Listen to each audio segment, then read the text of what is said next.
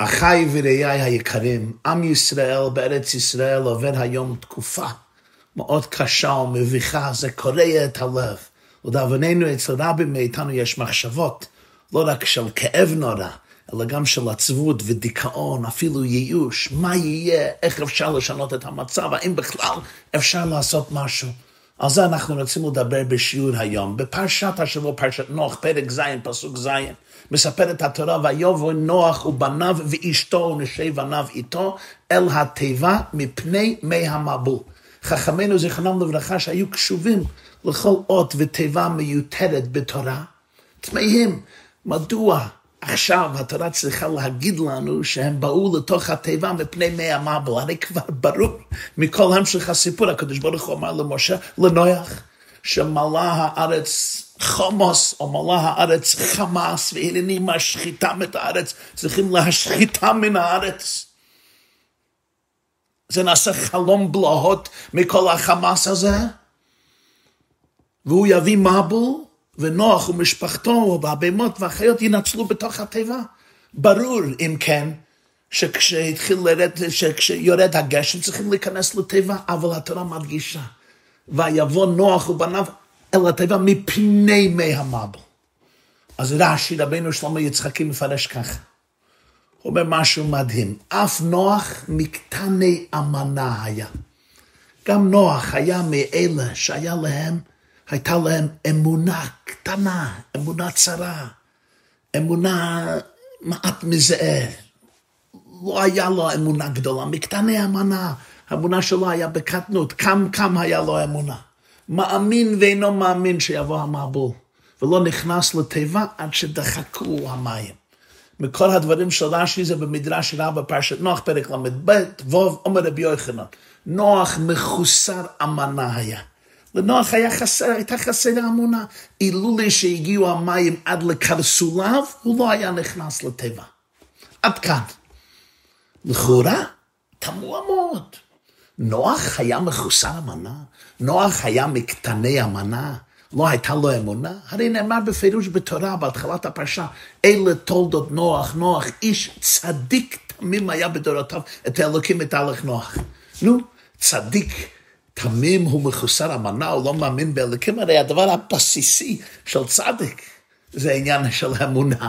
ופה אומרים על נוח, ככה מבטלים אותו מכל נוח בקטני אמונה, הוא לא, הוא לא אמין באמת. לא רק זה, הוא היחיד בכל התורה שמכונה בשם צדיק, ולא רק צדיק, צדיק תמים.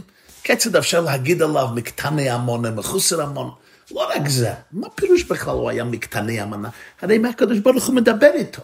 ויאמר אלוקים על נוח, יש להם דו-שיח. הוא בכלל לא צריך, הוא לא בכלל זקוק לאמונה. הוא נביא, הוא מדבר, אלוקים מדבר אליו.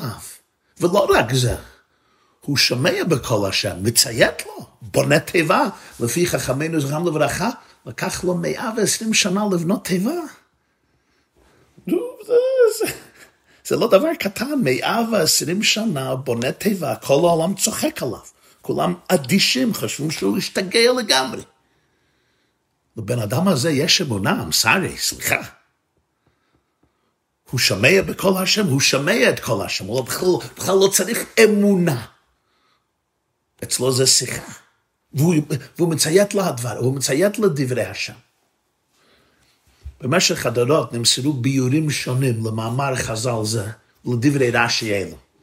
יש ביור נפלא. שראיתי בספרו של הרב הקדוש רבי לוי יצחק מברדיצ'וב, אחד מענקי החסידות באוקראינה, תלמידו של המגיד ממזריץ', שהיה תלמידו של הבעל שם טוב. רבי לוי יצחק מברדיצ'וב נולד בשנת תק, 1740, 1740, הוא נפטר בכ"ה תשרי לאחרי חג הסוכות, שנת ה' תק"ע. 1809, 1809. הוא נחשב אחד מגדולי ישראל בדורו, היה גאון מפורסם בנגלה בהלכה, בתלמוד, וגם גאון מפורסם בנסתר בקבלה ובחסידות, ומפורסם בתור אוהבם של ישראל, שנאי גורם של ישראל, רבי ליצמן ברדיצ'ב, ברדיצ'ב זה רב באוקראינה. יש לו ספר קדושת לוי, בפרשת נוח. הוא מציע פירוש, פירוש נועז, פירוש מקורי, קלאסי לגישה החסידית, ובוודאי קלאסי לגישתו של הרב מברדיצ'ו ורבי לוי יצחק. הוא מסביר את המונח קטני המנה, נוח בקטני המנה היה לא שלנוח היה מעט אמונה באלוקים. היה מחוסר המנה, הוא לא באמת האמין באלוקים, לא. אמונתו בהשם הייתה מושלמת. השם קורא לו צדיק תמים, אלה תולדות נוח, איש צדיק תמים מדבר אלוקים את הלך נוח. השם מדבר איתו, נוח מציית לו. נוח היה מקטני המנה בעצמו. היה לו מעט אמונה בעצמו. הוא ראה את עצמו כבן אדם קטן וחסר חשיבות, עם מעט פוטנציאל להשיג משהו משמעותי בעולמנו. מי מדבר? שתהיה לו השפעה והשראה על הסביבה, על החברה, על האנושות, על הציוויליזציה. הבעיה של נוח הוא היה, הייתה שהיה צנוע מדי, הוא היה שפל, נורא בעיני עצמו. הוא אדם המתועד הראשון בהיסטוריה שהבעיה שלו היא לא אמונה באלוקים. יש לו אמונה מספיקה, בן אדם טוב, בן אדם נחמד, בן אדם מוסרי, בעולם מלא חמאס, מלא רוע, מלא שחיתות, מלא שפיכות דמים, גניבה, גזלה, בלי שום מוסר. הוא צדיק תמים, בן אדם טוב, הוא מנש. מה שחסר לו זה אמונה בעצמו, בכוחותיו. במיעוטו, בייחודיות שלו, בכוח שליחותו. הוא לא מזהה מי הוא באמת ומה הפוטנציאל שלו בחיים. וזה מסביר רבי לוי יצחק מברדיצ'ב. מדרש מאוד מעניין זה במדרש רב דברים פרשה י"א, ויכוח מרתק, שהמדרש מדבר עליו במשה רבנו ונוח. נוח אומר לו למשה רבנו, אני גדול ממך. אני היחיד שניצלתי מדור המבול, אצלך לא היה דבר כזה. לא היה מבול בעולם שהשחית את כל העולם ואתה ניצלת. אני הוא זה שניצלתי. אומר לו מוישה, no, I'm sorry נוח. אתה הצלת את עצמך. לא היה בך כוח להציל את הדור שלך. אני לא רק הצלתי את עצמי. כשהדור שלי התחייב כליאה לאחרי שבנו, שיצרו עגל הזהב, הצלתי את הדור שלו, וינחם השם על הרעה אשר דיבר לעשות לעמו. והמדרש מוצא לנכון לתן לנו משל. שתי ספינות היו בים, והיו בתוכן שני קברניטים, שני קפטנס, רב החובל של הספינה. נו, הספינה נכנסה למים, מים זדונים, והיא הייתה בסכנת טביעה. אומר, קברניט אחד הציל את עצמו. הספינה שלו לא הציל, הוא מצא איזשהו מקום לבוא למי מנוחות, לבוא לחוף הים ליבשה. הוא אומר, הקפטן השני, הקברניט השני, הציל את עצמו, אבל הוא גם הציל את כל הספינה. אומר, למי מקלסים, למי משבחים? לזה שהציל את עצמו ואת כל הספינה. מנוח, הוא הגיע לחוף הים, הוא ניצל מהמבול, אבל הוא היחיד שניצל. הוא ובני משפחתו האינטימיים, אשתו והבנים והכלות. משה רבנו מציל את עצמו ואת דורו. וזה אומר הפסוק, ואת עלית על כולנה, זה משה רבנו. שואל הרב מברדיצ'ב, למה באמת נוח לא הציל את הדור? משה רבנו התפלל עבור הדור שלו. הוא מגיע לקדוש ברוך הוא ואומר, ואתה אם תישא חטאתם, טוב אם עין מכנינם לספרך אשר כספת.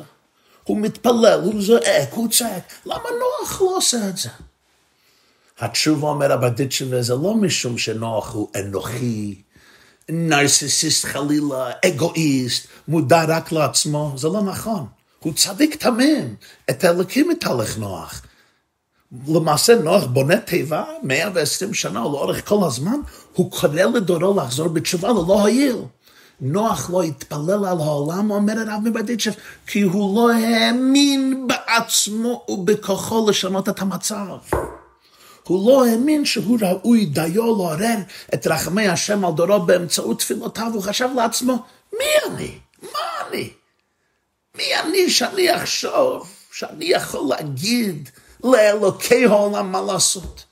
איך אני יכול להיות חוצפן כזה?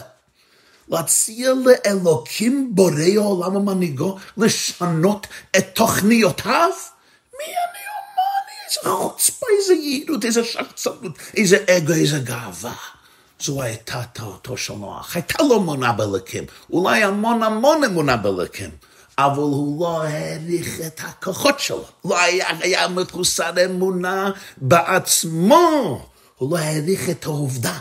אחד מהיסודות של היהדות, שהשם ברא את האדם כדי לשמש בתור שותף לקדוש ברוך הוא במעשה בראשית, בביטוי הנפלא של חכמינו בתלמוד מסכת שבת קי"ט. שותף מלא במעשה בראשית, כמו כל שותפות. כל שותף הוא אינדיספנסיבל, חלק אינטגרלי של כל העסק. יש מערכת יחסים דינמית ואינטימית בין האדם לאלוקיו. השם משפיע עלינו, כביכול אנחנו משפיעים גם עליו. השותף השני גם נחוץ לכל העסק. התפילות שלנו, הפעולות שלנו יכולות לשנות את המציאות. הגמרא בתלמוד מסכת מועד קטן דף ט"ז עמוד ב' מצטט הפסוק בשמואל ב' פרק כ"ג אמר אלוקי ישראל לי דיבר צור ישראל מושל באדם. צדיק מושל יראת אלוקים. מסבירה הגמרא בשם רבבו הוא אמר ככה אלוקי ישראל אומר צור ישראל אני מושל באדם. מי מושל בי? צדיק צדיק מושל יראת אלוקים. הקדוש ברוך הוא יכול לומר הצדיק, צדיק גוזר גזירה, אני גוזר גזירה, והוא מבטל את זה. נוח לא העריך את היחסים העמוקים והאינטימיים בין האדם והאלוקים. שהאדם הוא נקודה התיכונה של הבריאה שבו שמיים וארץ משתלבים ומתמזגים וכל הפעולות שלו או שלה מהדהדות לאורך כל הקיום וכל העולמות שבכל בן אדם יש ניצוץ של אינסוף. ושהפעולות שלו, מחשבות, דיבורים, מעשים, אקשנס ותפילות, יכולות להזיז את השמיים וגם הארץ. אז נויח אומר לעצמו, אם השם אומר שהולך להיות מבול, מי אני להתווכח איתו? ודאי אני חייב להסכים ולומר, כן, כן. אני אעז להילחם, להתווכח, הקדוש ברוך הוא, מה, השתגעתי? אגב, זה מתקשר עם עוד תורה נפלאה של רבי יצחק מבדיצ'ן, זה ככה לשיטתה. כתוב בפרשת ראה, לא תעשון כן להשם, לא תעשון כן להשם אלוקיכם. אז הוא אמר, לא תמיד צריך להגיד כן להשם. אני לוי יצחק בן סודה לא מסכים להגלות. אני לוי יצחק בן סודה לא מסכים לכל ייסודי עם ישראל, הזוועות שעוברים עם ישראל בזמן הגלות. לא יששון כן, לא תמיד צריך להגיד כן. צדיק גויזר, והקדוש ברוך הוא מקיים, הקדוש ברוך הוא גויזר, וצדיק מבטל. חוץ בכלפי שמע ימי. זה גופה חלק מהשליחות של הקדוש ברוך הוא, זה לא מרידה אמיתית. איך אומרת הגמרא בבא מציע? יש סיפור שהיה בת קול שירד משמיים, הלכה כרב אליעזר, עומד רבי ישוע רגל ואומר, תורה לא בשמיים, תורה צריכים לפסוק פה למטה. אז אחד מהתנאים פוגש אליהו הנביא ושאל, מה עשה הקדוש ברוך הוא באותם רגעים? רבי יונסון שאל את אליהו הנביא, הוא אומר, ככיח קודשא בריחו ואומר, ניצחוני בוני ניצחוני. My children were victorious over me, הבנים שלי ניצחו כביכול. ניצחוני בוני ניצחו, ואני לוי יצחק בן סודה לא מסכים. בלשונו של הקדושת לוי אומר ככה, יש צדיק אחד, הוא עובד את הבורא ברוך הוא, אבל הוא שפל. מאוד בעיני עצמו. הוא חשב בליבו, מי אני שאני אתפלל לבטל גזירה? לכן אינו מתפלל לבטל. נוח היה צדיק גדול, היה צדיק תמים, כך הוא כותב, אבל היה קטן בעיניו מאוד. לא היה לו אמונה בעצמו שהוא צדיק.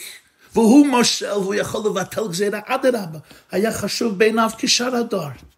והיה חושב, אם אני אהיה ניצול בתיבה, אני לא צדיק יותר משאר הדור, ודאי הם גם כן ינצלו. לכן לא היה מתפלל על הדור. משה רבנו היה לגמרי שונה. כשהוא שומע מאלוקים לאחרי חטא העגל, השם אומר, ועתה הניחה לי, בפרשת כי תישא, הניחה לי, וייחד אפי בהם ואכלם, ואסחה אותך לגול גדול. הוא מבין מיד, כפי שרש"י אומר מהמדרש, השם אומר לו, הניחה לי, תן לי לנוח, תלך מפה. אם הוא לא מניח לו, אם הוא לא מרפה ממנו, אם הוא לא משאיר אלוקים בשקט, הוא יכול לחולל שינוי. שם ברא את האדם בצלמו, העניק לנו כוחו האינסופי, שלוחו של אדם כמותו, כתוב, כתוב בספרים, אדם זה גם אדם העליון, שלוחו של אדם העליון כמותו, משה זועק בספר שמות, פרק ל"ב, פסוק ל"ב.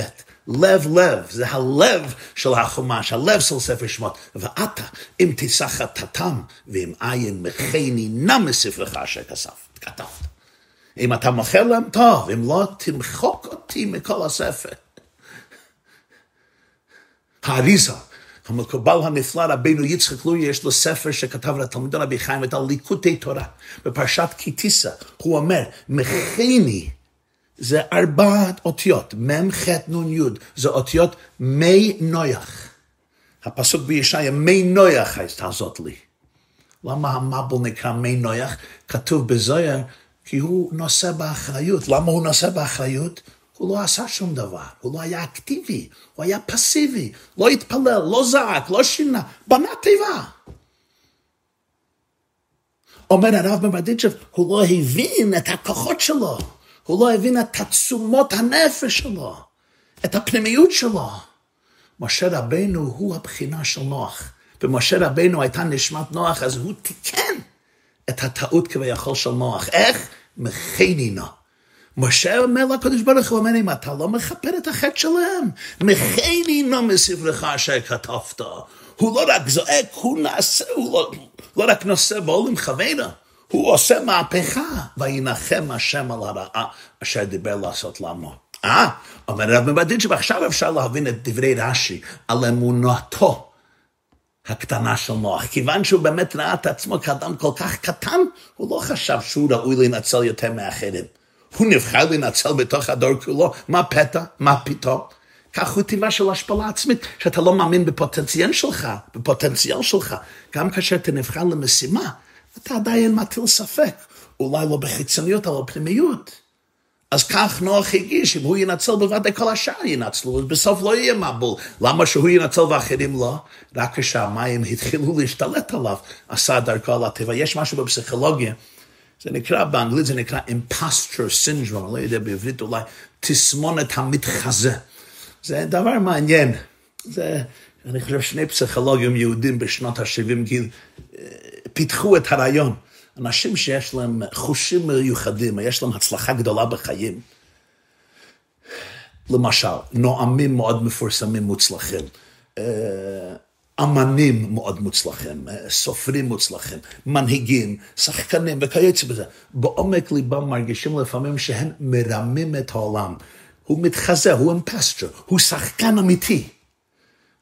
ומפחדים בעומק ליבם שאם רק ידעו באמת מי הם, לא היו נותנים להם את הקרדיט הזה. הקרדיט הזה גנוב בידי, גזול בידי. אני לא ראוי לכך, לא מספרים את זה לאחרים.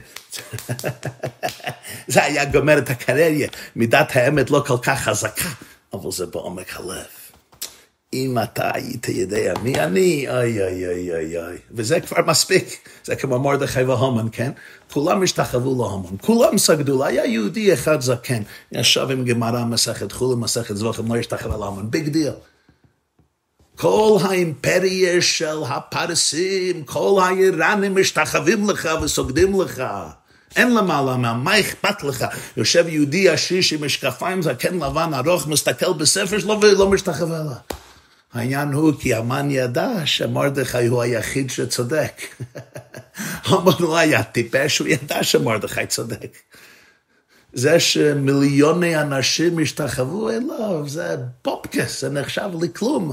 מרדכי הוא היחיד שלא מרמה את עצמו, הוא אותנטי, המן הבין, כולם סוגדים לו, למה לא? כך רוצים, סוגדים, למה לא? מה, אני צריך להיות שונה מהחברה? למרדכי יש חרקטר, יש לו אופי, יש לו משהו שמאמין בו, זה בן אדם. המן יודע שזה אמת, זה אימפסטר סינדרום שבעומק הלב. אני לא מאמין שהקרדיט הזה שלי, ולכן כל ההצלחה בסופו של דבר לא יכולה למלות אותי בסיפוק אמיתי. מה העצה לכך? העצה לכך היא לדעת שאתה כן מרמה את העולם אם אתה לוקח את הקרדיט. אתה צודק. למה? אתה שליח. אתה שליח, אתה צינור, זהו. והיא כנגן המנגן. מוישה ידע את כוחו, למה? כי הוא גם יודע שזה לא הכוח שלו. לכן הוא יכול להיות מודע לכל כוח הנפלא שלו, ללא בושה, ללא שפלות מזויפת. מוישה רבנו הוא לא מקטני המנה, כי הוא לא צריך להיות מקטני המנה. כיוון שהוא יודע שהוא צינור, איך כתוב במדרש על מוישה, שכינה מדברת מתוך גרון, הוא הרגיש את זה, זה היה המדעות שלו, הוא צינור לאור האינסוף. אז למה שלא יהיה מודע לכל כוח הנפלא שלו, שהעניק לו האינסוף? פה יש לקח נפלא. מה צריך כדי שהעולם יחרב? לאו דווקא חוסר אמונה באלוקים, לפעמים חוסר האמונה בעצמנו, בתור שלוחיו ונציגיו של אלוקים יכול להרוס את היקום חלילה. הדר השכנוע שלנו שאנחנו מסוגלים לעשות חייל, למחות על הרוע, להתפלל, לצרוח, לצעוק, לא להרפות עד שנשנה את המצב, זה לפעמים מה שמאפשר ליקום לשקוע. זה הביטוי חז"ל במסכת גיטין נ"ז. אנבסנוסוי של זכריה בן אבקילס, החריבה את ביתנו, שרפה את חילנו, הגלה את בנינו, אומר רבי יוחנן במסכת גיטין פרק חמישי. הדיוק הוא הענווה, אנבסנוסוי של זכריה בן אבקילס, אנבסנוסוי, הענווה שדיברנו על זה בשיעור בבין המצרים בשם הבעל שם טוב, הדיוק זה ענווה. כמה זה רלוונטי ביום הזה, אחים ואחיות יקרים ויקרות, אסור להיות מקטני המנה. אסור להיות מקטני המנה. הבן אדם צריך לדעת, תמיד, אפילו עם כאב עצום ונורא, ואני צריך לכבד את הכאב, כי הכאב בא מסיבה אמיתית ואותנטית. הכאב הוא כאב של בן אדם שנוצר בצלם אלוקים, שנעשה מודע או ראה דברים שלא היה רוצה לראות בכל החיים שלו. אבל אסור להיות מקטני המנה. להפסיק להמון בנחישות ובאומץ, בכוח הנצחי והאלוקי שיש בעם ישראל ושיש בכל יחיד ויחיד, בכל נפש ונפש. ובעצם בכל בן אדם, כשהוא משתמש בהצלם אלוקים, שזה חלק הטוב והמוסרי והאלוקי שבו. אכן ראינו בימים האחרונים אצל המון מאחינו ואחותינו עם ישראל, בארץ ישראל כמובן, אבל גם בכל העולם, התעוררות ואמיצות נפלאה, הן במובן הפיזי לשמור על ביטחון העם בארץ ישראל, הן במובן הסוציאלי והקולקטיבי, ערבות העם, והן במובן הרוחני, האחדות, ההתעוררות העצומה. Jews were touched to their cores, הם נגע בעצם המציאות של היהודי, וכשאתה נגע בעצם המציאות של היהודי, אתה רואה כוחות אמיצים חדשים מעומק הנפש, מה שקוראים בחסידות יחידה שבנפש. כאן יש לציין ההתעוררות העמוקה והגדולה שראינו ממש בימים האחרונים בכל ארץ ישראל וגם בעולם לכל עניין שבקדושה. אפילו אצל יהודים שלכאורה היו, היו רחוקים מזה עד לפני שבוע. אם זה הנחת תפילין, לבישת ציצית, הדלקת נרות שבת, שמירת שבת, כשרות, תפילה, תורה, חינוך. מישהו שלח לי קליפ על, על זה היה מאוד מרגש, אישה צלצלה. הוא בכה, אמר, היא לא הדליקה, שקרה באשקלון, לא יכלה לצאת מהבית עם ילדה, לא הדליקה נרות שבת, אפילו פעם אחת בחייה, ומתחננת מהדן הזה שיביא לו נרות שבת לפני שבת, וגם עם מדריך, עם נייר שמדריך אותה, מה היא צריכה להגיד כדי להדליק נרות שבת. והיא מתייפכת מבכי על זה שלא זכתה לעשות את זה אף פעם בחייה. יש לנצל הרגעים האלה. כל אחד ואחד להשפיע על עצמו ועל עצמה ועל כל אחד ואחד שיש לנו קשר בצורה כזו או אחרת להתחזק בתוירו או במצוות מעשיות כי סוף דבר הכל נשמת אלוקים ירא ואת מצוותיו שמור כי זה כל אדם וראו כל עמי הארץ כי שם השם נקרא לך ויראו ממך. זה הנשק הנצחי של עם ישראל שלושת אלפים שנה התורה והמצוות היום יש הזדמנות היסטורית לחדש או לרנן אצל עם ישראל עם כל השכבות ומכל הגוונים, ללא חילוק איך לאיזה ציבור וחברה וזרם הוא משתייך משתייכת. לחדש, וזה לא צריך לחדש, זה סיפור של שלושת אלפים שלו, לכל אחד היה סבא וסבתא, או סבא רבא או סבתא רבא שעשו את זה, ומצוות מעשיות בחיי יום יום. כי לכלל ישראל יש הבנה, כפי שהרב אומר בהלכות תשובה, שכל מחשבה, דיבור ומעשה שלנו משפיע על כלל ישראל, על ארץ ישראל ועל כל העולם. אבל יש גם הסכנה של קטני המנה בהנהגה הציבורית. מנהיגים ציבוריים, עסקנים ציבוריים, מנהיגים פוליטיים, מנהיגים בתחום הביטחון. לעם ישראל יש תכונת ענווה וחמלה יתרה, ולפעמים זה בעורקנו. לפעמים יש שיתוק עצמי כזה שאני נעשה קורבן לנסיבות ולגמרי משותק ופסיבי. יש מבול, מה אני יכול לעשות? יש חמאס, יש שונאי ישראל אחרים, מה אני יכול לעשות? יש חיזבאללה, יש אנטישמים בכל העולם. יש אנטישמים בארצות הברית, יש העיתונות ויש התקשורת ויש אירופה ויש הפרופסורים. אני לא יכול לעשות מה לעשות, אני צריך לנהוג בזהירות. כל צעד הוא שעה לשקול מה לעשות, מה לא לעשות. לא לעשות משהו לא פרופורשנט, לא פרופורציונלי, לא להכניס את פלוני אלמוני ויש כסף וכולי. הקטנות, הקטני המונה הזו, בכוחה להביא מבול, רחמנא ליצלן. בימים אלה מנהיגי ישראל צריכים לעשות החלטה, ושידעו שמאחריהם עומדים מאות דורות של יהודים מזמן אברהם עד היום הזה ליתן להם גיבוי ועוצמה לעשות את ההחלטות הנכונות. להצלת העם היושב בציון ובעצם העם בכל העולם כולו. החלטה איתנה להחזיר את כוח ההרתעה הבסיסית שנעשה כמעט לגמרי בעשרות שנים האחרונות ושעודדו ומעודדים כל שונאינו השם ישמרנו. מספיק להיות מקטני המנה, לקבל בשקט ובפסיביות כשטובחים בילדים יהודים, רחמנא ליצלן. הפסיביות הזו לפי ערך הפעולה שצריך, מחזקת את האויבים. היום צריכה להיות אמונה איתנה בהשם ובעצמנו בתור שלוחיו. לא לפחד משום דבר כשמגיע להצלת העם היושב בציון לעד ולנצח נצחים, שיטת ההתרפסות. ולחפש הצדקה על כל דבר מכל האומות, כי אין לנו האומץ האמיתי תבע מחיר נורא. כמעט בכל המלחמות מנהיגי ישראל פחדו ללך עד הסוף בגלל ה... הסברה המעוותת שאם אנחנו נתנהג כמו ילדים טובים, נקבל את השלום המיוחל.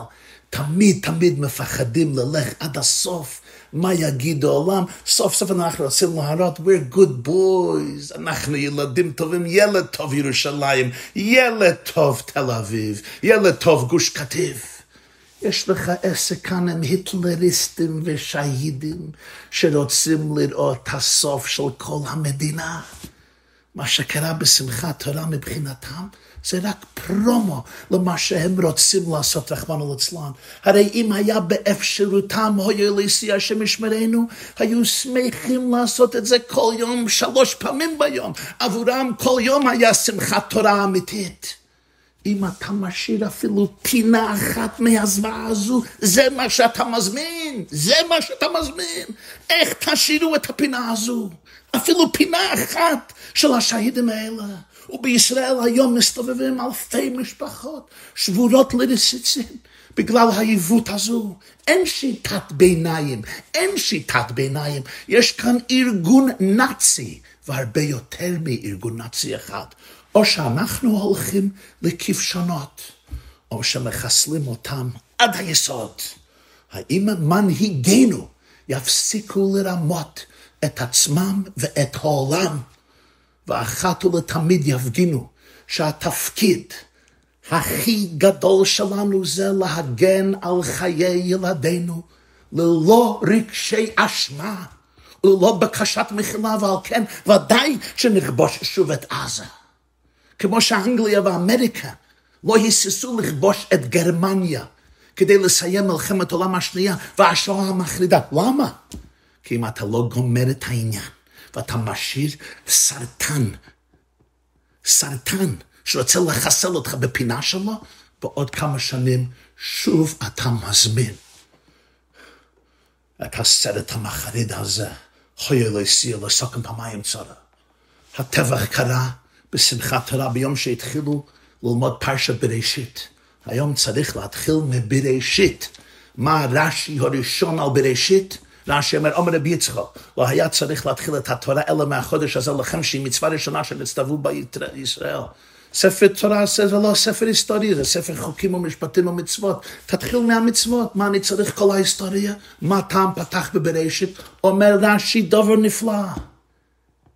שאם יאמרו אומות העולם לישראל, ליסטים אתם, כבשתם ארצות שבעה גויים, הם אומרים להם, כל הארץ של הקדוש ברוך הוא, הוא ברא, נתנה לו אשר יושב ישר בעיניו, ברצונו נתנה להם, ברצונו נטלה מהם ונתנה לנו. רש"י גר בצרפת בשנת ה-11th century, בשנת, במאה ה-11. זה היה במסע הצלב הראשון. השאלה היא אם הנוצרים או המוזלומים ישלטו בארץ. לא הייתה אפילו חלום שבחלום שיכולה להיות עכשיו התפשות, התפש, התיישבות יהודית גדולה בארץ ישראל.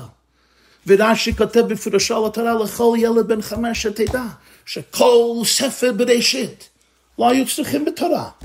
למה נכתב? שתהיה לנו תשובה מן המוכן להתקפה. ליסטים אתם. אתם חברה גנבים, גזלנים, כובשים, גזענים. גזלתם את המדינה מאחרים, ליסטים אתם. זה צריך ללמוד בכל בית ספר.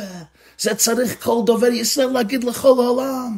זה צריך כל שר וכל חבר כנסת וכל עסקן לדבר בלי היסוס, בלי בושה.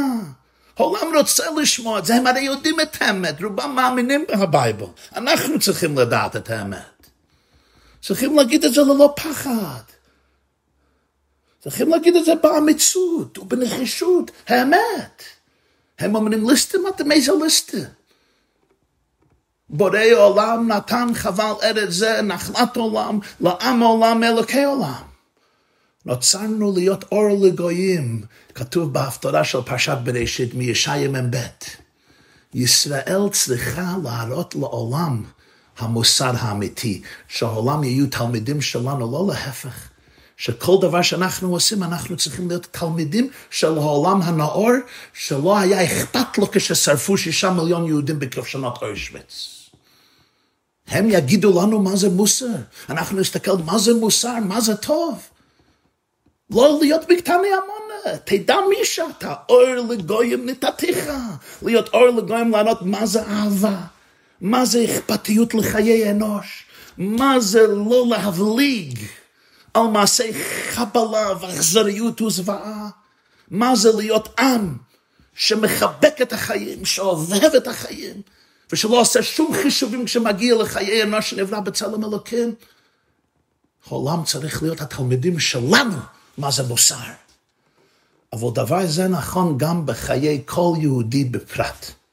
לא תהיה מקטני אמנה לפעמים, אני יכול להרגיש שיתוק רגשי, קורבן לנסיבות בפנים ובחוץ. גם בעיצומה של מלחמה כזו, אבל בלב פנימה יש אלה שמסתובבים, ו- ואנחנו יכולים להבין את ההרגש. תרגיש חמלה להרגשים האלה של קטני עמונה. אבל תדע שבתור שלוחו של השם בעולם, אסור לך להפסיד האמונה בנשמתך, בנשמתך האלוקית, הנצחית והמשוחררת. איך כותב אחד מענקי החסידות, רבי צודק הכהן מלובלין, צדקת הצדיק קנ"ד, כשם שצריך האדם להאמין בהשם יזברך, כך צריך אחר כך להאמין בעצמו. לצויני לומר, שיש להשם יזברך עסק עמו, שאיננו פועל בטל, שבין לילה היה ובן לילה אבד. וכחייתו שדה שלאחר מיתתם נאבדו ואינם. צריך להאמין כי נפשו ממקור החיים יתברך שמו. כי למען הנשמה זה דבר נצחי, כי הנשמה זה אלוקות, הנשמה לא נאבדת. אין דבר כזה שנשמה מתה, נשמה, אה, אפשר, אי אפשר לחסל אותה, להשמיד אותה, אין דבר כזה נשמה נאבדת.